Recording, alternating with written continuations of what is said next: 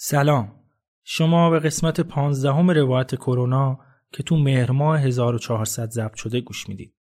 تصمیم گرفتیم در ادامه روایت کرونا در ایران سری هم به یکی از کشورهای غربی بزنیم و تأثیر فرهنگ و تفکر مردم رو در مواجهه با یه بحران مثل شیوع ویروس کرونا رو روایت کنیم. با ما همراه باشید.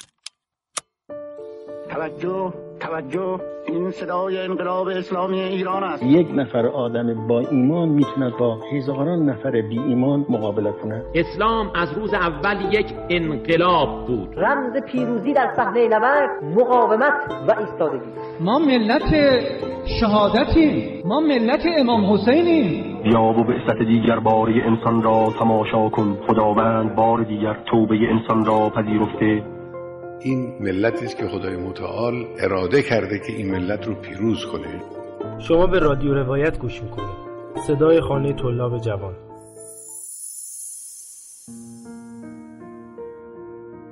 تو این قسمت میزبان آقای محمد حسین عطایی هستیم. ایشون ساکن شهر برادفورد کشور انگلستان هستند 26 سالشونه و دانشجوی رشته مکانیک. در کنار تحصیل مسئولیت انجمنهای اسلامی انگلستان و اتحادیه اروپا رو هم به عهده دارن و یه جورایی میشه بهشون لقب سرباز مرزهای دور رو داد. ما از ایشون پرسیدیم که آیا پیگیر اخبار ایران و شرایط ایران در ابتدای شیوع ویروس کرونا بودند یا خیر؟ پیگیر اخبار ایران بودیم خب با یه سری از دوستانی که اونجا هستن که فعالم بودن تو این زمینه چه زمینه پارک که مثلا ضد عفونی انجام می‌دادن یا اون دوستانی که تو زمینه پرستاری داریم نظام پرستاری وزارت بهداشت خب یه سری اونجا خیلی میشه گفت فعالیت جهادی داشتن کمک می‌کردن و خب در جریانش بودیم. ولی خب فکر کنم که اون اول کرونا خیلی اخبار جامعی هیچ جا پیدا نمی‌شد. چه ایران چه انگلیس چه شاید ایتالیا چه چین. چون مشکل جدیدی بود و یه سری افراد نظر خودشونو می‌گفتن. هر کسی یه تحلیلی داشت اخبار جدیدی بود از لحاظ پزشکی ریسرچی که روش انجام شده بود هنوز به جایی نرسیده بود. اون زمان هنوز این رسانه ها که حالا ایران اینترنشنال و منوزه و بی بی سی فارسی خیلی زمینه اینجا رو به صورت صحیح منتشر نمی‌کردن که چه اتفاقاتی داره اینجا میگذره. اینا اینجا یه ذره پشتوانه دارن و اهداف مشخصی دارن. بنابراین کلا هر وقت که بتونن ایران رو تخریب بکنن می‌کنن. اینکه یه چیز خیلی مشخصیه. و هر اتفاقی هم که ایران بیفته چند برابر نشون میدن. و اتفاقاتی هم که مثلا در انگلستان میفته کمتر جلوه میدن. می الان بحث نفت انگلستان هست. خیلی خبری پخش نمیشه. یکی از بحث‌های جدی در شیوع کرونا اطلاع برخی دولت‌های غربی از این بیماری بوده. سوالی که پیش میاد اینه که آیا دولت انگلیس از ورود کرونا اطلاع داشت و چطور با کرونا مواجه شد؟ فکر کنم که خبر داشتن منتها خوب خیلی برنامه‌ریزی نشده بود که چیکار بکنن همین بحث میشه گفت قرنطینه چند بار بود و نبود و میذاشتن و بر میداشتن نظر من اینه که خیلی اقدامات با برنامه ریزی و میشه گفت تصمیمات قاطعی گرفته نشده بود اون زمان. و دائما در حال تغییر بود و انتقادها شروع شده بود نسبت به دولت نسبت به باریس جانسون که چرا هنوز اتفاقی از لحاظ اینکه پیشگیری کنن تصمیم گیری کنن نیافتاده بود. یه سری از تصمیمات یا اتاق فکری که بود توسط ریاضیدان ها یا استاتیشن ها بوده تا دایره پزشکی. مثلا یه گروهی از ریاضیدان ها و استاتیشن ها بگن خب ما اینقدر مثلا آمار رو به این برسونیم این میشه. اینو باید بیاریم پایین این کارو بکنیم یه قرنطینه به این مدت باعث میشه اینقدر مثلا مرگ و میر باشه اینقدر به ابتلاها کم بشه. این یعنی بیشتر رو آمار و ارقام تصمیم گیری می‌شد تا اینکه از سمت خب تیمای پزشکی و نسبت به علم ویروس و پزشکی و اینکه چه کاری مفید است چه کاری غلط است.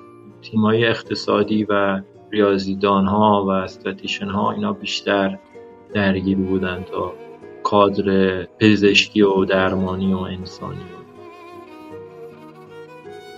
در شرایط حساس و بحرانی درونیات فرهنگی هر کشور خودش رو نشون میده. از ایشون در مورد واکنش مردم نسبت به شیوع کرونا و رفتارهاشون پرسیدیم. یادم بحث فروشگاه یه زمانی بحث همین دست متوالت و یه سری از لوازم های غذایی پاستا و اینا کم بود فراوانی وجود داشت. به خاطر اینکه مردم هجوم برده بودن به فروشگاه ها و اینا رو به صورت تعدادی میخریدن. و در خونه هاشون انبارهایی درست می‌کردن. یعنی یه خونواده ای که شاید یه بسته نیاز داره مثلا 20 تا 30 تا خریده بودن که میترسیدن خب چه اتفاقی قرار بیفته. شاید مثلا زنجیره سپلای چین فروشگاه ها خراب بشه شاید غذا نباشه شاید این نباشه شاید اون نباشه. در صورتی که همه این هجوم ها باعث شد که یه سری فروشگاه خالی باشه. بحث مایه دستشویی یادمه چند فروشگاه اون زمان مراجعه می کردیم و پیدا نمی‌شد. و یه جاهایی هم مثلا اگر پیدا می‌شد می‌گفتن یه دونه یا دو تا مثلا می‌تونید بخرید. البته ما شهر برادفورد هستیم و فروشگاهی که در لندن مثلا بود. تو اینستاگرام می‌دیدیم در شبکات مختلف که اونجا خیلی بدتر وضعیت تخت کشوره و تعداد جمعیت بالاتره و اونجا که دیگه از این وضعیتی که توضیح دادم چند برابر بود. یه سری فیلم ها بود که از مثلا آشپزخونه مثلا کابینه و مثلا بالاش 20 تا روغنه. می‌دونم 30 تا ماکارونیه. می‌دونم دستشویش مثلا یا انبارش مثلا 30 تا 40 تا جعبه مثلا دستمال توالته. مثلا یه جوری افتخارم می‌کردن. مثلا ما تونستیم یا ما همچین کاری انجام دادیم. یه سری ویدیو هم بود از خود فروشگاه ها که مثلا قفسه های خالی فروشگاه رو می‌دیدیم.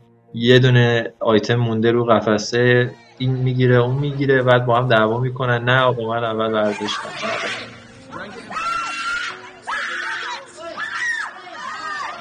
انگلستان یه تفکری وجود داره که آقا 9 تا 5 هر روز میرید سر کار. اون ویکندی هم که تعطیلن اینا اکثرا میرن تو این کاباره ها و دیسکو ها و اینا. مست میشن و روز یک شنبهشون تعطیله. هر چند ماه یه بار میرن یه سفری یه کشوری نزدیکی اروپایی اسپانیایی میرن. اونجا هم پولشونی که پس انداز کردن خرج وقتی کسی که حالا بگیم اعتقادی به آخرت نداشته باشه خب وقتی کل زندگیش بشه دنیاش و یعنی از هر روزی که بلند میشه از خواب تا وقتی که سرش رو می‌ذاره رو بالش و استراحت می‌کنه. کل زندگیش و زحماتی که می‌کشه کل برنامه‌ریزی هاش برای همین دنیاست. وقتی می‌بینه که بحث اقتصادی داره شرکت ها مشکلاتی به وجود میاد اون دانشگاهی که مثلا هزینه کرده معلوم نیست مدرکش چقدر اون ارزش کیفی رو داشته باشه. همه اینا براش ممکنه عواقبی داشته باشه و باعث میشه که اون افراد نامید بشن و اون شاید اون نوری که در آخر تونل قرار داشت برایشون خاموش بشه.